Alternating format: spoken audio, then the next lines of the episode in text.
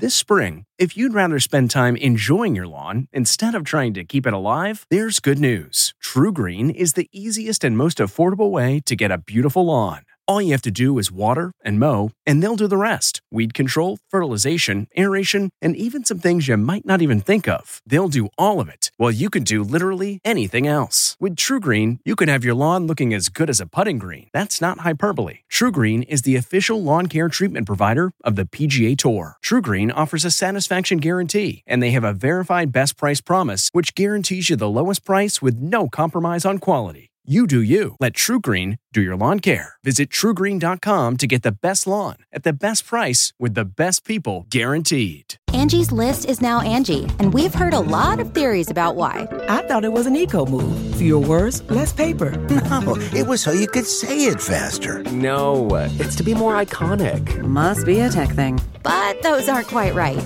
It's because now you can compare upfront prices, book a service instantly, and even get your project handled from start to finish. Sounds easy. It is, and it makes us so much more than just a list. Get started at Angie.com. That's A-N-G-I. Or download the app today. I'm Margaret Brennan in Washington, and this week on Face the Nation, the pomp and pageantry of the opening act of the Senate impeachment trial of President Trump are complete. The cast is set as prosecutors, defenders, jurors, and judge prepare for their roles in what is only the third impeachment trial in American history. But the question of whether there will be witnesses in the trial and who the witnesses might be will likely be delayed until Act 1 is over. It was an unusually subdued Senate as the gravity of a presidential impeachment trial set in last week.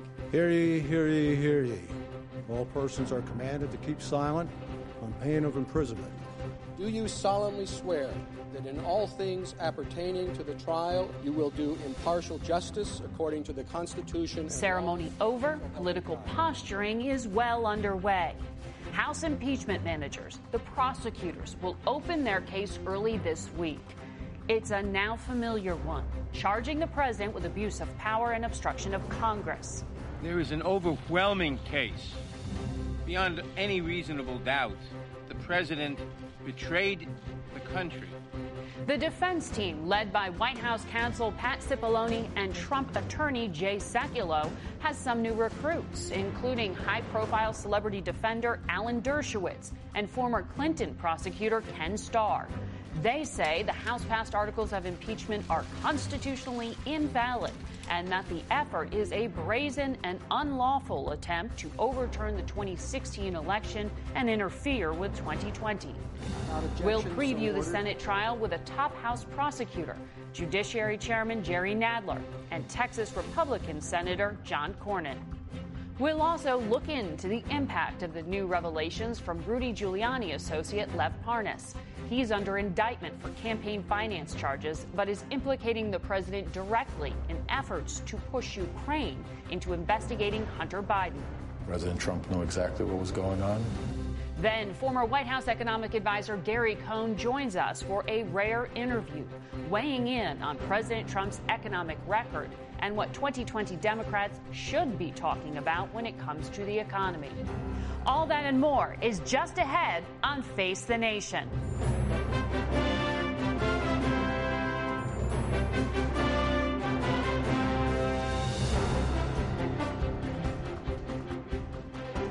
Good morning and welcome to Face the Nation. We begin this morning with House Impeachment Manager and Judiciary Committee Chairman Jerry Nadler. He joins us from New York. Mr. Chairman, good morning to you. Good morning. Well, the White House legal team sent their response last night to the articles of impeachment, abuse of power, obstruction of justice. They, on the first, argue that there was no violation of any law. And on the second point, they argue that the president had the right to refuse to produce documents and witnesses due to executive privilege. How are you going to prosecute this case?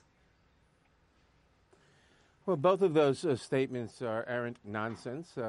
There is ample evidence, overwhelming evidence. Any jury would convict in 3 minutes flat that the president betrayed his country by breaking the law. The GAO, the General Accounting Office, just came out this week and pointed out that withholding money from Ukraine that Congress had appropriated is against the law.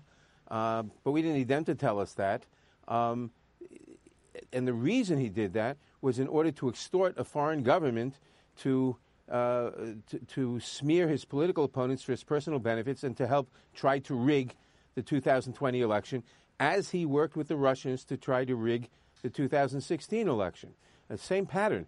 So there is no question that working with a foreign power, trying to extort a foreign power to interfere in our election, is about as bad as you can imagine. The main fear the framers of the Constitution had, why they put the impeachment clause in the Constitution, was they were afraid of foreign interference in our domestic affairs. Mm-hmm. The second thing they say, that he broke no law, is absurd. Abuse of power is the central reason for the impeachment clause in the Constitution. It's mm-hmm. all over the Federalist Papers. It's all over the debates in the Constitutional Convention. There's no question about it. And the evidence is overwhelming. Well, I want to ask... And the last thing they said is that the president is entitled to withhold documents. No, he's not. The House of Representatives has the impeachment power under the Constitution, and that includes, and the Supreme Court ruled that in the Nixon case, that he has we must demand documents. He can't withhold all the evidence, and by the way, and then say there's not enough evidence. Okay.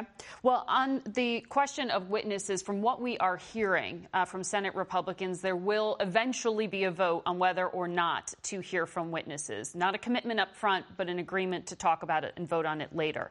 Is there any circumstance in which Democrats would consider, for reciprocity, having Hunter Biden come and testify? You know, the question of witnesses in any trial, all relevant witnesses must be heard, whether if you're accused of robbing a bank, testimony that I saw him rob the bank or he was somewhere else, he couldn't have robbed the bank, is admissible. It's not negotiable whether you have witnesses. And this whole controversy about whether there should be witnesses is really a question of, does the Senate want to have a fair trial, or are they part of the cover-up of the president? Any Republican senator who says there should be no witnesses, or even that witnesses should be negotiated, is part of the cover-up. So you're saying no way would Hunter Biden ever be called to testify? Well, I'm saying that Hunter Biden has no knowledge of the accusations against the president. Did the president, as the evidence shows that he did, betray his country by conspiring with a foreign country to try to rig the election? Hunter Biden has nothing to say about that. They're asking for Hunter Biden is just more of a smear of Hunter Biden that the president was trying to get the Ukraine to do. But the fact of the matter is, let the Chief Justice rule on the Chief Justice in the first instance rules on evidence. The Senate can overrule him, but no Chief Justice would think of admitting evidence that is not relevant. No trial judge would in any trial. I want to ask you about evidence, because Lev Parnas, the business associate of Rudy Giuliani, some of the documents that he turned over were included in the brief submitted by Democrats just last night. Many Republicans say it shouldn't be admissible at all. Do Democrats want to hear him testify? And given his legal troubles, given his ties to Russian oligarchs, why do you think he is credible? Well, he seems to be credible because everything he says corroborates things we knew, new documents that he has brought out from the time corroborate what he was saying. But the main thing is all relevant evidence should be admitted, and the president has engaged in a concerted attempt to deny all evidence. Everyone who testified defied the president testifying. I mean, Mike Pompeo ought to testify. John Bolton ought to testify. What is the president hiding? The president says, don't let these people testify. If they had exculpatory evidence, he'd be saying, let him testify. Well, as you know, the White House argues that it sets a dangerous precedent for future presidents. But I want to ask you about... I want to ask you about the president's legal team, or at least some lawyers who are going to be speaking on behalf of the president, Alan Dershowitz among them. Ken Starr also added as someone who's going to be speaking before the Senate. What do you think of their additions to the team? What does that suggest to you as someone who will be prosecuting? I'm not going to comment on their witnesses, except that Ken Starr apparently thinks that asking a foreign government to involve itself in our elections is okay. But the president 20 years ago talking about a private sexual affair, that's impeachable. I mean, it's ridiculous. And Alan Dershowitz says it's not a constitutional criteria for impeachment, abuse of power. It doesn't meet that standard. Well, I was surprised to see Alan Dershowitz say that. That's simply ignorance. If you read all the history of impeachments in the country, if you read the Federalist Papers, if you read the Constitutional Convention debates from the 1780s, if you read the majority staff report of the House Judiciary Committee in 1974, there's no question about that. Yeah. It's ridiculous. Okay. All right. Chairman, we'll be watching. Thank you very much for your time this morning. We now go to a senator who was part of a small group of Republicans invited to discuss impeachment trial strategy with Leader McConnell. That's Texas Senator John Cornyn, who joins us now from Austin. Good morning to you, Senator. Good morning, Margaret. What can you expect to see this week? How long will this process take? Will there be a motion to dismiss, or are we charging ahead with this trial? Well, we'll start with the introduction of the resolution that will guide the schedule on Tuesday. And in the Clinton impeachment that was adopted by 100 senators here, unfortunately, our Democratic colleagues are probably not going to participate, but 53 senators, I believe, will embrace essentially the same rules of the road that applied to the Clinton impeachment trial, deferring the decision about additional witnesses until after both sides have had a chance to make their presentation and senators have a chance to ask questions. And so we'll be sitting there in our chairs probably on the order of 6 hours a day, starting at 1 p.m. on Eastern time, and then 6 days a week. So this is going to be, I think, kind of a grueling exercise, but also one that will be public. So you say there will be at some point a decision on and potentially a vote on whether to allow witnesses. You're in leadership. Do Republicans have the numbers to block that vote from actually approving witnesses to be heard? Well, if I can make a distinction, Margaret, the House heard testimony from 17 witnesses, more than 100 hours of testimony. All of that will be available to the impeachment managers to present their case to the Senate. And then after they're through, then if the senators, 51 senators, want to hear more, then we can vote to subpoena those witnesses. Well, as you know, House Democrats argue not all the facts have been revealed. That's why they're arguing for new witnesses and new evidence to be introduced. I know you've said you're open to hearing from former National Security Advisor John Bolton. Does that mean that the rest of Republican leadership is open to issuing a subpoena to compel him? Well, I find it curious that Chairman Nadler of the Judiciary Committee called this a rock-solid case. But if the House isn't prepared to go forward with the evidence that they produced in the impeachment inquiry, maybe they ought to withdraw the articles of impeachment and start over again. This isn't the Senate's responsibility to make the case. This is the House's responsibility under the Constitution, and the Senate's supposed to decide the case sitting as a court of impeachment. So this is really on the House to make that decision. They can continue to process additional witnesses in the House. They could even vote on additional articles of impeachment. But this, to me, seems to undermine or indicate that they're getting cold feet or have a lack of confidence in what they've done so far. But yet you say the door is still open to holding a vote to hear from witnesses. I mean, you were Mitch McConnell's number two for some time. Do you think he can control the caucus to prevent a vote to approve witnesses? Well, this is a very serious matter. Obviously, this is the third time in American history where we've had a trial on impeachment charges. Unfortunately, this seems to be more of a political or policy differences than actually a high crime and misdemeanor as the Constitution requires. So I think we're going to proceed with caution. You reject that government watchdog report, the GAO report, that does say there was a violation of the law? Certainly not a crime, and something that no one had ever dreamed in the past would have risen to the level of impeachment. This is one of the basic problems with the House's case. But isn't it central to that question of the president withholding aid for personal gain, which is the allegation? Well, it is. He's been charged with abuse of power, which is not treason, which is not bribery, which is not a high crime and misdemeanor. So this is the first time in history where a president has been impeached for a non-crime, for events that never occurred. Ultimately, the investigation never took place, and ultimately the aid was delivered.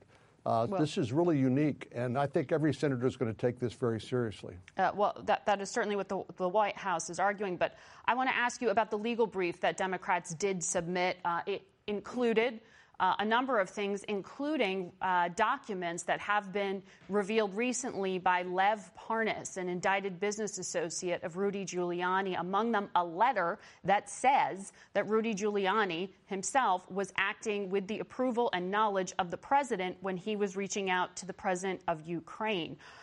Should all of these items be admissible during trial? Well, as you know, Margaret, I was a judge for 13 years in state courts, and in no court in America would that kind of hearsay be admissible. But it's a letter from Rudy Giuliani. Well, I would be careful before crediting the veracity of somebody who is under indictment in New York, the Southern District of New York, and who's trying to get leniency from the prosecutor and who has ties to Russian oligarchs. Well, the Russians have had a lot to do with our elections and disinformation campaigns, and this could be part of that.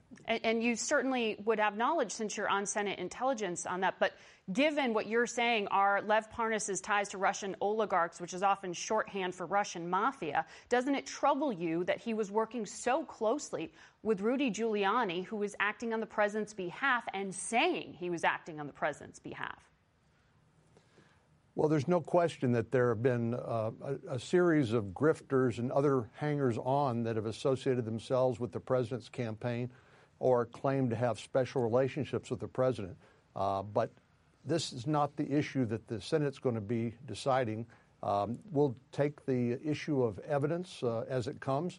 If the impeachment managers want to rest their case on the credibility of somebody who's under indictment in the Southern District of New York, with extensive ties to Russian oligarchs and organized crime, as you point out, then that's their choice. Is Congress going to investigate? Should they investigate what was going on with Ambassador Marie Yovanovitch, who, according to these documents released by Lev Parnas, appears to have been under surveillance? I'm sure that will happen, and I know the Ukrainian government has asked for some help in some of this investigation. But as you point out, I've been a member of the Senate Intelligence Committee during a 3-year-plus investigation into the Russian Active Measures campaign. We know that Ukraine was plagued with corruption. We know of the ties between Ukraine and Russian oligarchs, which are proxies for Vladimir Putin. And so that's why I think we need to approach all of this with a little bit of caution and make sure we have our facts right and make sure we know about the credibility problems that some of these purported witnesses have before we take it at face value. But these text messages, are you saying there's reason not to believe that she was indeed being surveilled or potentially at risk? Yeah, I just don't know the answer to that. I would say anything is possible in this smarmy environment in Ukraine and Russia. Do you have questions for Rudy Giuliani about any of this? Not relative to the impeachment. I just, that's a relationship that causes many of us to sort of scratch our heads. But I'd say he's not relevant to the articles and what the Senate's going to be asked to do, impeaching a president for the third time in American history for a non-crime over events that never occurred. Senator Cornyn, thank you. And we'll be back in 1 minute with former director of the National Economic Council, Gary Cohn. Stay with us. This podcast is supported by FedEx.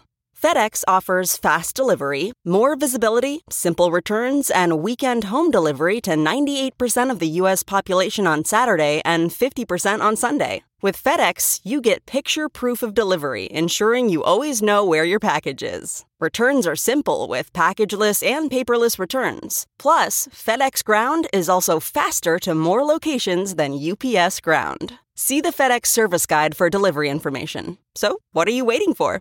See what FedEx can do for your business. Absolutely, positively FedEx. We're back with Gary Cohn. He is the former director of the National Economic Council under President Trump. He's back in the private sector these days. Thank you for being here. Thank you for having me. So the economy is going to be front and center in this election. Many economists say we're overdue for a recession. Do you think we're on the brink of one? First of all, it's great to be here. I know a lot of people have been talking about a recession. I do not see a recession on the horizon here.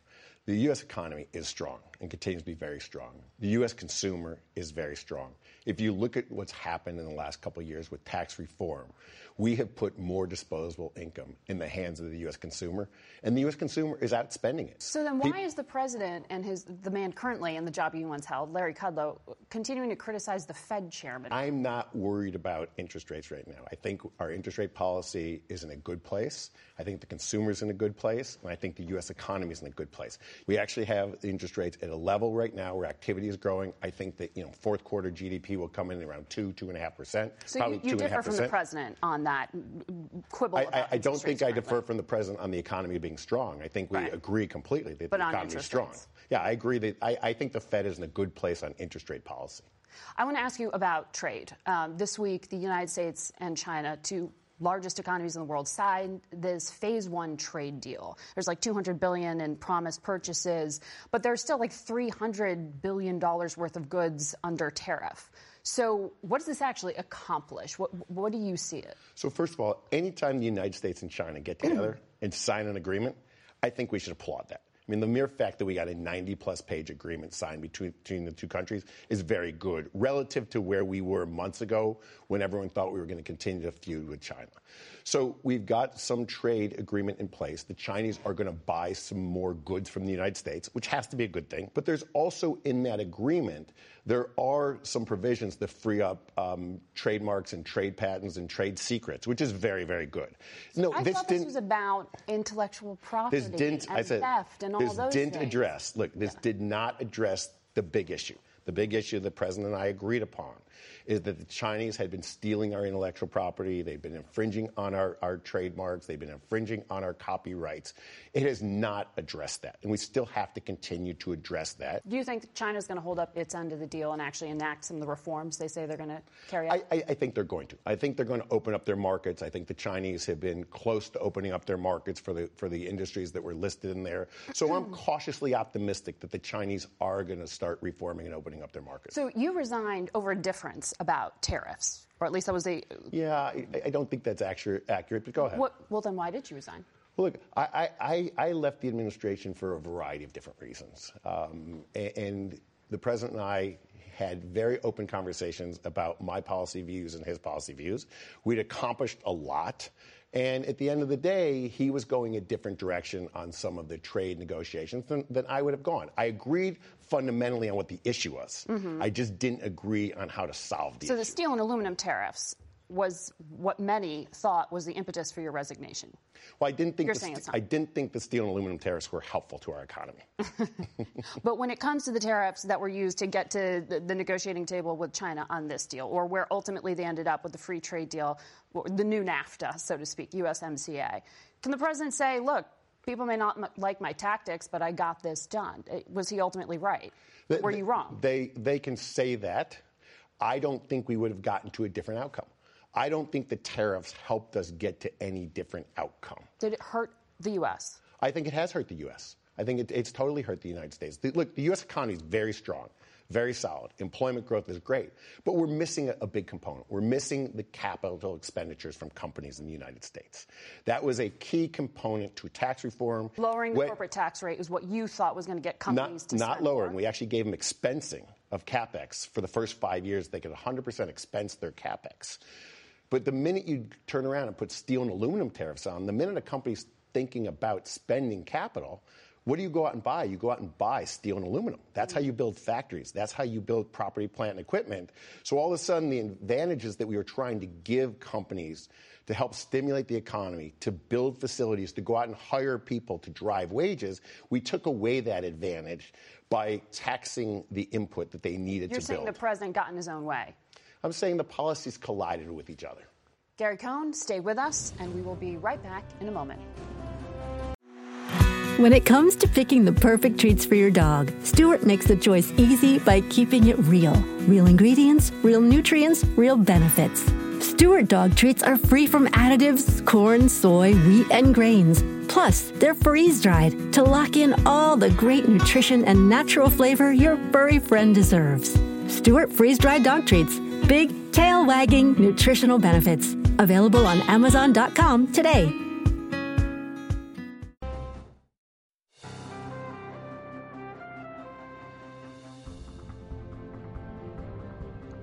Welcome back to Face the Nation. We continue our conversation with former director of the National Economic Council, Gary Cohn. So at this signing ceremony the president did this week with China, he said, I made a lot of bankers look very good.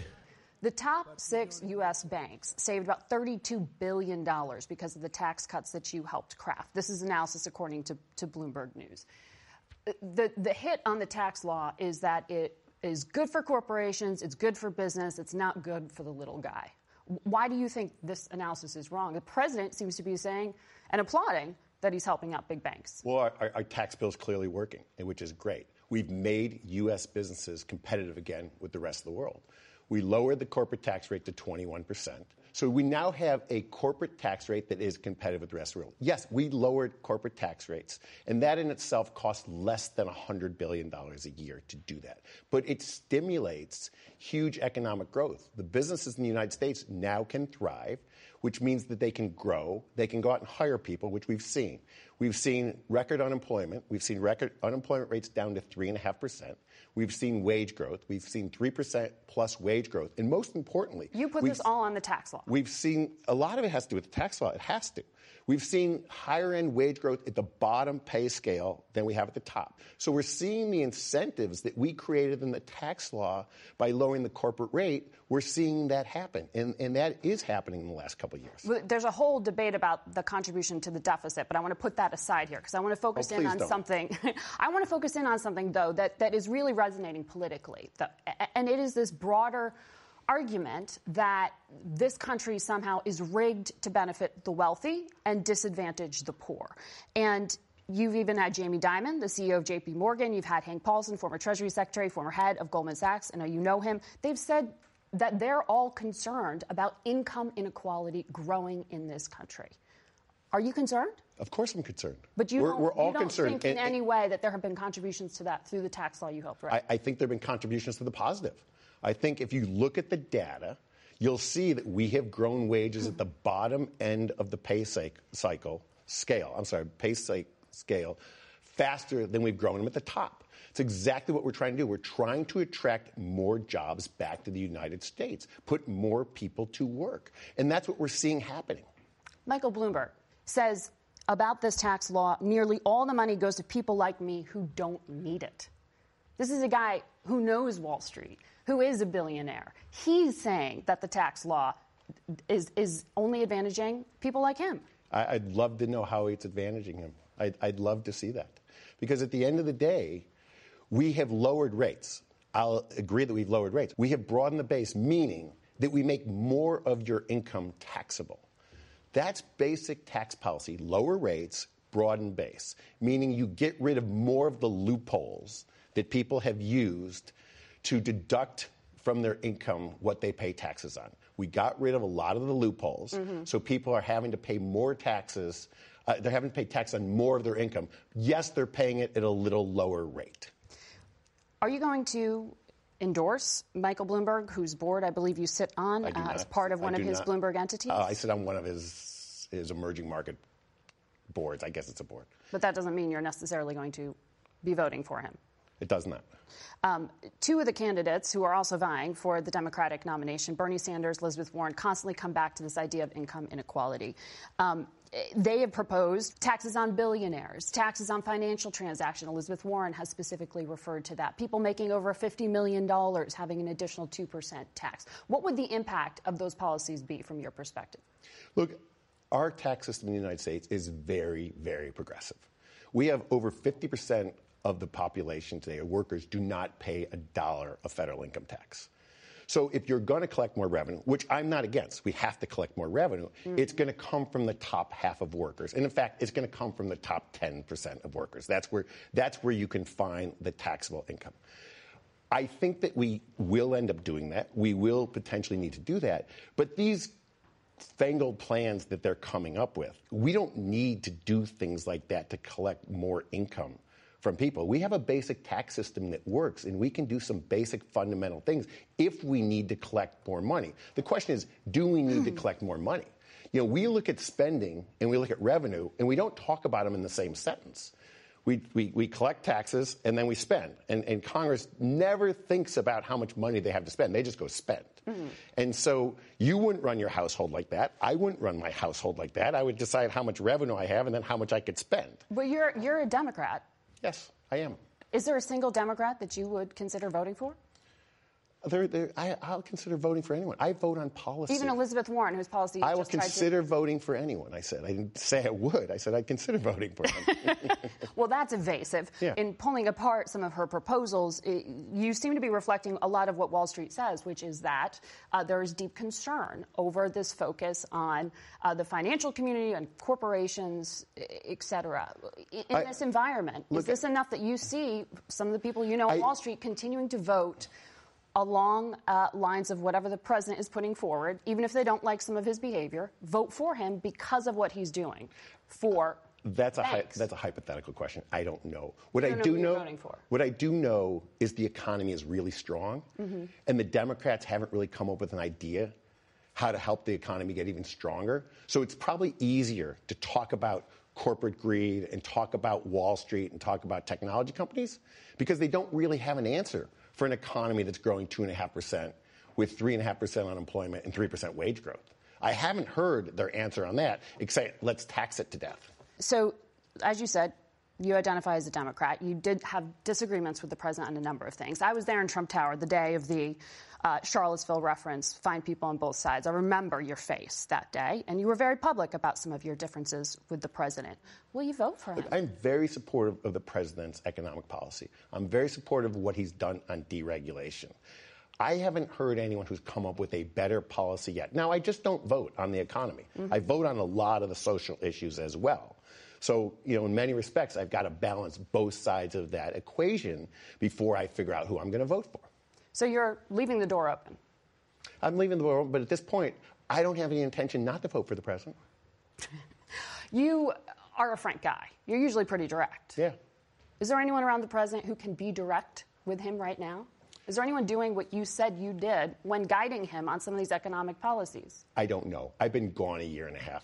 I'm sure there are people talking to the president. When the president can say, look, I've gotten these tariffs that have helped me get this free trade deal with North America, these tariffs that have helped me get this phase one deal with China, doesn't that encourage the president's approach, that you have said you have differed with him on? It may encourage his approach, but he's also got advisors in there that I'm sure are telling him differences. I know that there are people in there. You know, Secretary Mnuchin and I had a lot of conversations where we agreed on tariffs, and I'm sure the Secretary's talking to the president about tariffs and what effect they're having and what effect they're not having.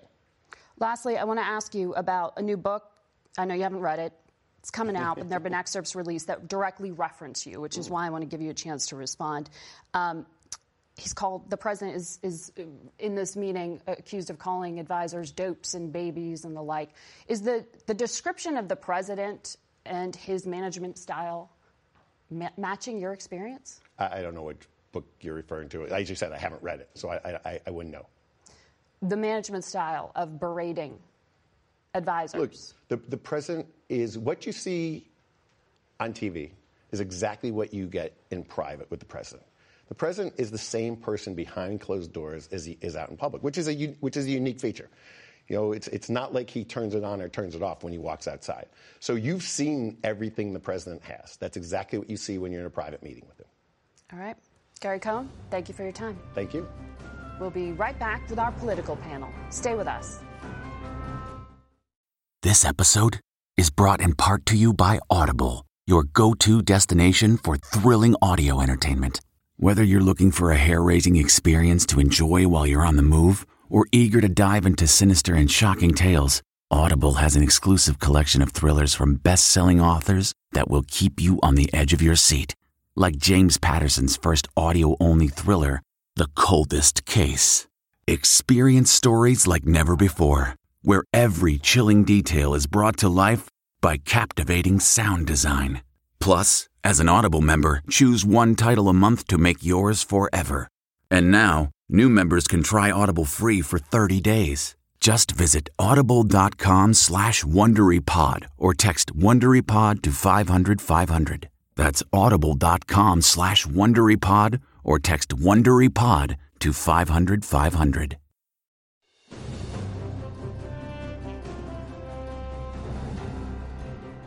We turn now to our political panel for some analysis. Jerry Sibes, the executive Washington editor at The Wall Street Journal. Susan Page is the Washington bureau chief of USA Today.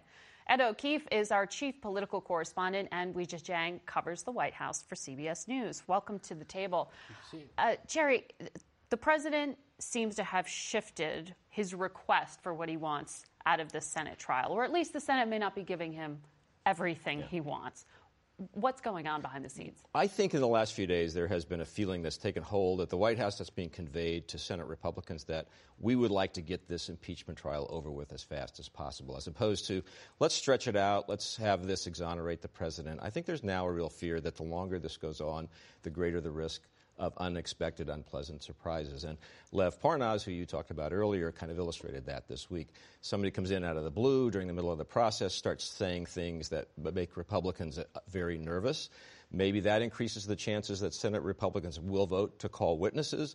That's not where the White House wants to go. So I think you're seeing the president pressure Senate Republicans, and you're seeing Senate Republicans having conversations this weekend about how can we speed this up and get to the finish line faster. But Susan, you heard some of this with Senator Cornyn. I mean, he's talking about the gravity of the moment. That doesn't sound like something you put on fast forward. You know, I thought it was remarkable what we saw over the last couple of days. We've been talking about impeachment since Inauguration Day. It's not a surprise that the president is being impeached, although maybe it's a surprise that it's over aid to Ukraine. But I thought that with the transmission of the articles of impeachment, with the arrival of the Chief Justice, with the senators signing the oath book, that we had a sense of solemnity, of the importance and the gravity of what is ahead. I'm not sure that's going to hold for an impeachment trial, especially with Alan Dershowitz on the president's defense team. But for at least a moment, it seemed like a different kind, a more serious exercise than it's seen before. Weijia, you spoke to Alan Dershowitz, I know, in your reporting. He's got his own legal problems, but he's someone the public knows well from being on television. Ken Starr, people know him from the Clinton impeachment.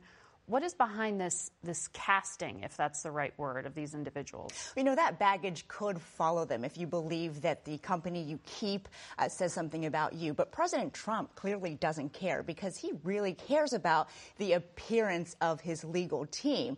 And he thinks that Dershowitz and Starr, despite the other things that come along with them, will lend credibility to his case, along with, quote, great television ratings, according to an advisor to the White House. So the president thinks that they'll make for great TV to put on a show for who he believes are the real jurors in this case, not the senators, but the people watching at home. Will it be great TV, Ed? I mean, this is something that is so solemn, so scripted. The senators can't even speak. Right. And I think Mitch McConnell planning for great TV, or is he something else in mind? He's hoping for a dignified process, and if that means bad TV, so be it. And remember, there's only going to be like 4 camera angles in the room. We don't get to see the jurors necessarily during this trial, so you'll get no facial reactions from guys like Jim Inhofe or Chris Murphy. You know, it's just going to be sort of whoever's speaking and the Chief Justice for the most part. He'll get plenty of airtime. Look, McConnell has 4 priorities here over the course of the next few weeks. Manage the Senate and make sure it's a dignified process. But 3 other important things. He's got to manage the president and his expectations. He's got to manage the fact that 22 of his colleagues are up for re-election, and about 7 or 8 of them are in trickier contests than they'd like. And he has his own re-election back home. So he has to be seen as not only maintaining the decorum, but also keeping in the back of his mind, or in front of him, that this could be a factor 11 months from now in elections across the country. You know what he's lucky with? John McCain is not in the Senate. Yeah. Can you imagine the 5th and 6th and 7th tours that McConnell would face if John McCain were still representing the state of Arizona? What does that mean Lindsey Graham would do? Does that mean Mitt Romney would feel more empowered to stand up in a serious way? Yeah. And I would argue, too, that there could be somebody who emerges as, if not a McCain, some Republican that does step up and say, we do need to allow this to play out a little bit. But we should remember, though, that the moment that would make for great TV, to your question, would be if John Bolton, the former national security advisor, does in fact testify. That would be great TV. That would be a dramatic moment. And I think not getting to that point is a top goal of Mitch McConnell and the White House. And while impeachment does not poll as a political win necessarily for Democrats, it's apparently helping fundraising at the RNC, Jerry. Oh, it has, and it has since for several weeks now, and they've raised millions of dollars, and they've signed up lots of volunteers. People on the Trump team, people out in the country are unhappy about this, and they're voting with their feet and their dollars right now to some extent. Mm-hmm. By the way, one of the other groups that has to be worried about this are the 30 House Democrats who come from districts that Donald Trump won in 2016. And part of what the Republican machinery is doing is going after those people. They voted, except for one, for impeachment. Republicans would like to be sure they pay a price for that politically as well. And the campaign is really capitalizing this as well, too. Sources say every time there's a twist and turn in this entire process, you see that being advertised to supporters, and they say there's a spike in the money that they're bringing in every time something significant happens. And so they're not shying away from this, and they're owning the fact that it's helping them financially. So we'll continue to see sort of this campaign for more money as this process goes on. Is there concern in the White House about Lev Parnas, Rudy Giuliani's business associate, who you've heard Senator Cornyn and others say not credible, not worth listening to? There is concern because there's a recognition among sources who are being honest that even if he's not an official witness, he's already impacting this trial. Unless senators are completely tuned out, they are absorbing what he is saying, and they are seeing what he is dropping in these document dumps. So even though the president insists that he has no idea who Parnas is, the problem is Parnas has receipts. And selfies. Exactly. Not one, not two, but a whole collection that tells a story of two men who know each other over the course of years. And so the president has to add to his defense. He can't just say, I don't know who he is. You know, I think great TV maybe, but I'm not sure it matters in the substance of the trial, in that there's not really dispute over what happened. Aid got delayed. The president wanted an investigation of Joe Biden by Ukraine. Now, there's an argument about whether it's an impeachable offense. There's an argument about the president's motives. But in a way, the facts are set. And I wonder if at the end of the day, when we get to Election Day, will this even matter? You know, this is part of the president. In a way, people have absorbed this idea already and made up their minds about whether they care. Well, Ed, what about that? And what about some of the jurors who are running for office themselves? Right. So 4, of course, are senators running for president: Bernie Sanders, Elizabeth Warren, Amy Klobuchar, and Michael Bennet, who spends most of his time in New Hampshire. All of them concede this is going to be a problem for them. All of them were on the trail again this weekend, trying to button things up, admitting to voters, I might not be back before caucus day. Sorry about that. They'll send their spouses. They'll send surrogates. They're establishing office hours at their campaign offices across New Hampshire and Iowa for people to come meet their surrogates and ask questions. And they will find ways from Washington, if need be, to campaign, whether that's holding Skype sessions with voters or calling into rallies and certainly doing television interviews. But they all understand they could be at a huge disadvantage. And if you look at the schedule in the coming days, who's spending most of their time in Iowa and New Hampshire? Joe Biden and Pete Buttigieg, who sit up there with Bernie Sanders and Elizabeth Warren at the top, especially in Iowa. So we've never seen anything like this, and it will really sort of test whether being there and the face time that voters in these early states crave is a factor, or whether those 4 senators have done enough already to bank away goodwill and votes. And, Jerry, what do you make, though, of the argument that Democrats need to be campaigning on issues like health care? Speaker Pelosi says, how do you respond to what Gary Cohn laid out, which was it's hard to run against a strong economy? Yeah. How do you turn back to the Senate? Well, first of all, I thought it was very instructive that there was almost no discussion of impeachment in the debate the Democrats had this week. They're not eager to talk about this out in the country. Second of all, I think Gary Cohn made a really good point. Where's the conversation in the Democratic primary dialogue about how to create jobs and what the role of the private sector is in creating jobs? You listen in vain. There's no discussion of that. And that's the Bernie Sanders, Elizabeth Warren effect on the field. But you wonder whether that's really resonating with the moderates in the party, because right. they would like to hear some conversation about job creation and good wages, and they're not hearing it. The person talking about that is Mike Bloomberg, who is not even competing in Iowa, and who I think maybe somebody we're not talking about enough in terms of the possibility he could emerge as a contender. All right. Well, thanks to all of you. We will be right back in a moment. Okay, it's time to commit. 2024 is the year for prioritizing yourself. Begin your new smile journey with Byte, and you could start seeing results in just 2 to 3 weeks. Just order your at-home impression kit today for only $14.95 at Byte.com. Byte clear liners are doctor-directed and delivered to your door. Treatment costs thousands less than braces, plus they offer financing options, accept eligible insurance, and you could pay with your HSA, FSA. Get 80% off your impression kit when you use code WONDERY at Byte.com. That's Byte.com. Start your confidence journey today with Byte. There is a lot of news on the Supreme Court beat this week, so who better to bring in for some analysis than our own chief legal correspondent, Jan Crawford. Jan, it's good to have you here. You know the court very well, and John Roberts, Chief Justice, we don't hear from him very often. He will now be at the center of the Senate impeachment trial. How is he going to shape this?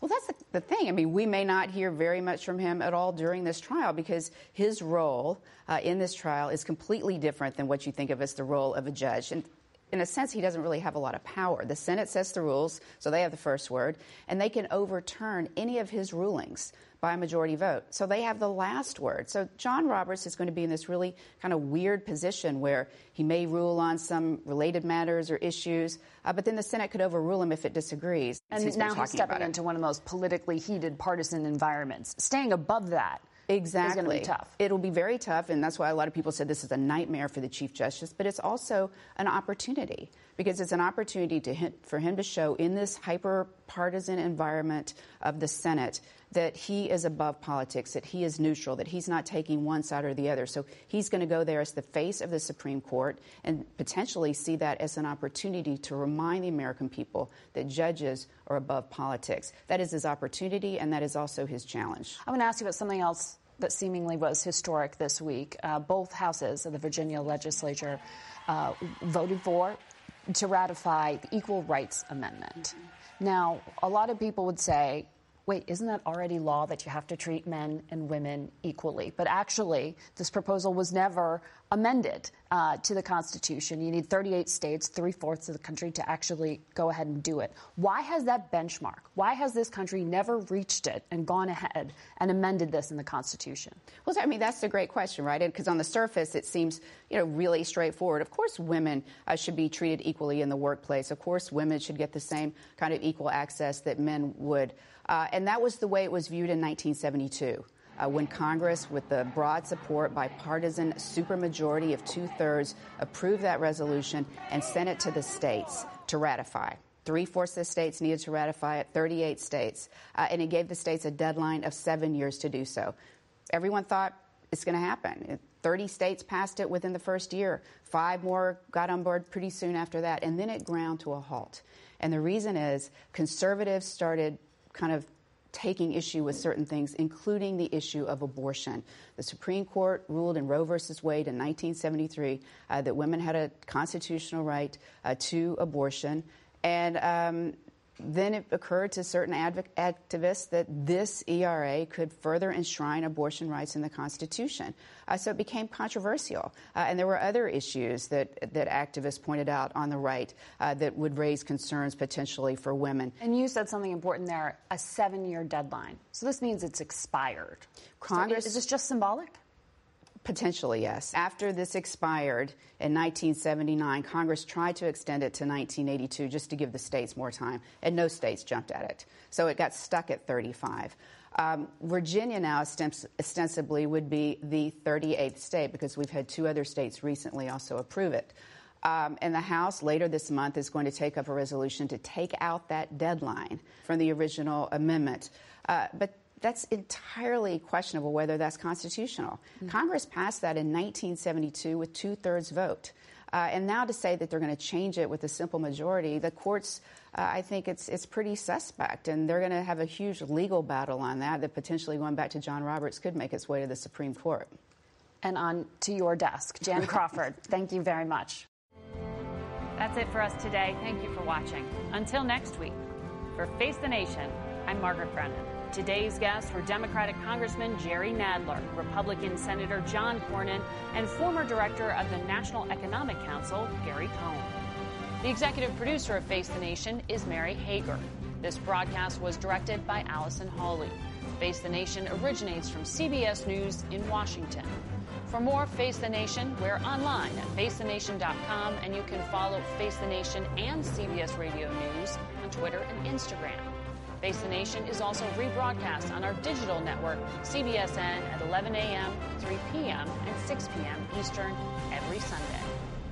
If you like Face the Nation with Margaret Brennan, you can listen early and ad-free right now by joining Wondery Plus in the Wondery app or on Apple Podcasts.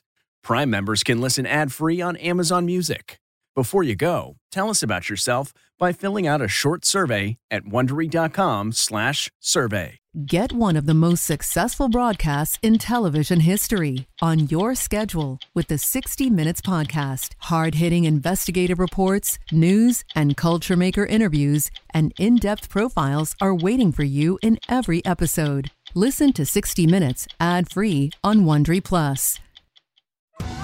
Are you ready for an all-new season of Survivor? You better be, because Survivor 46 is here, and it's 90 minutes of twists and turns you don't want to miss.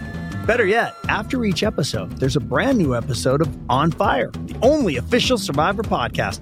Each week, we go behind the scenes of the episode's biggest moments, taking you into the how and the why things happened. And this season, we're very lucky to be joined by an expert, the winner of Survivor 45, Dee Valladares.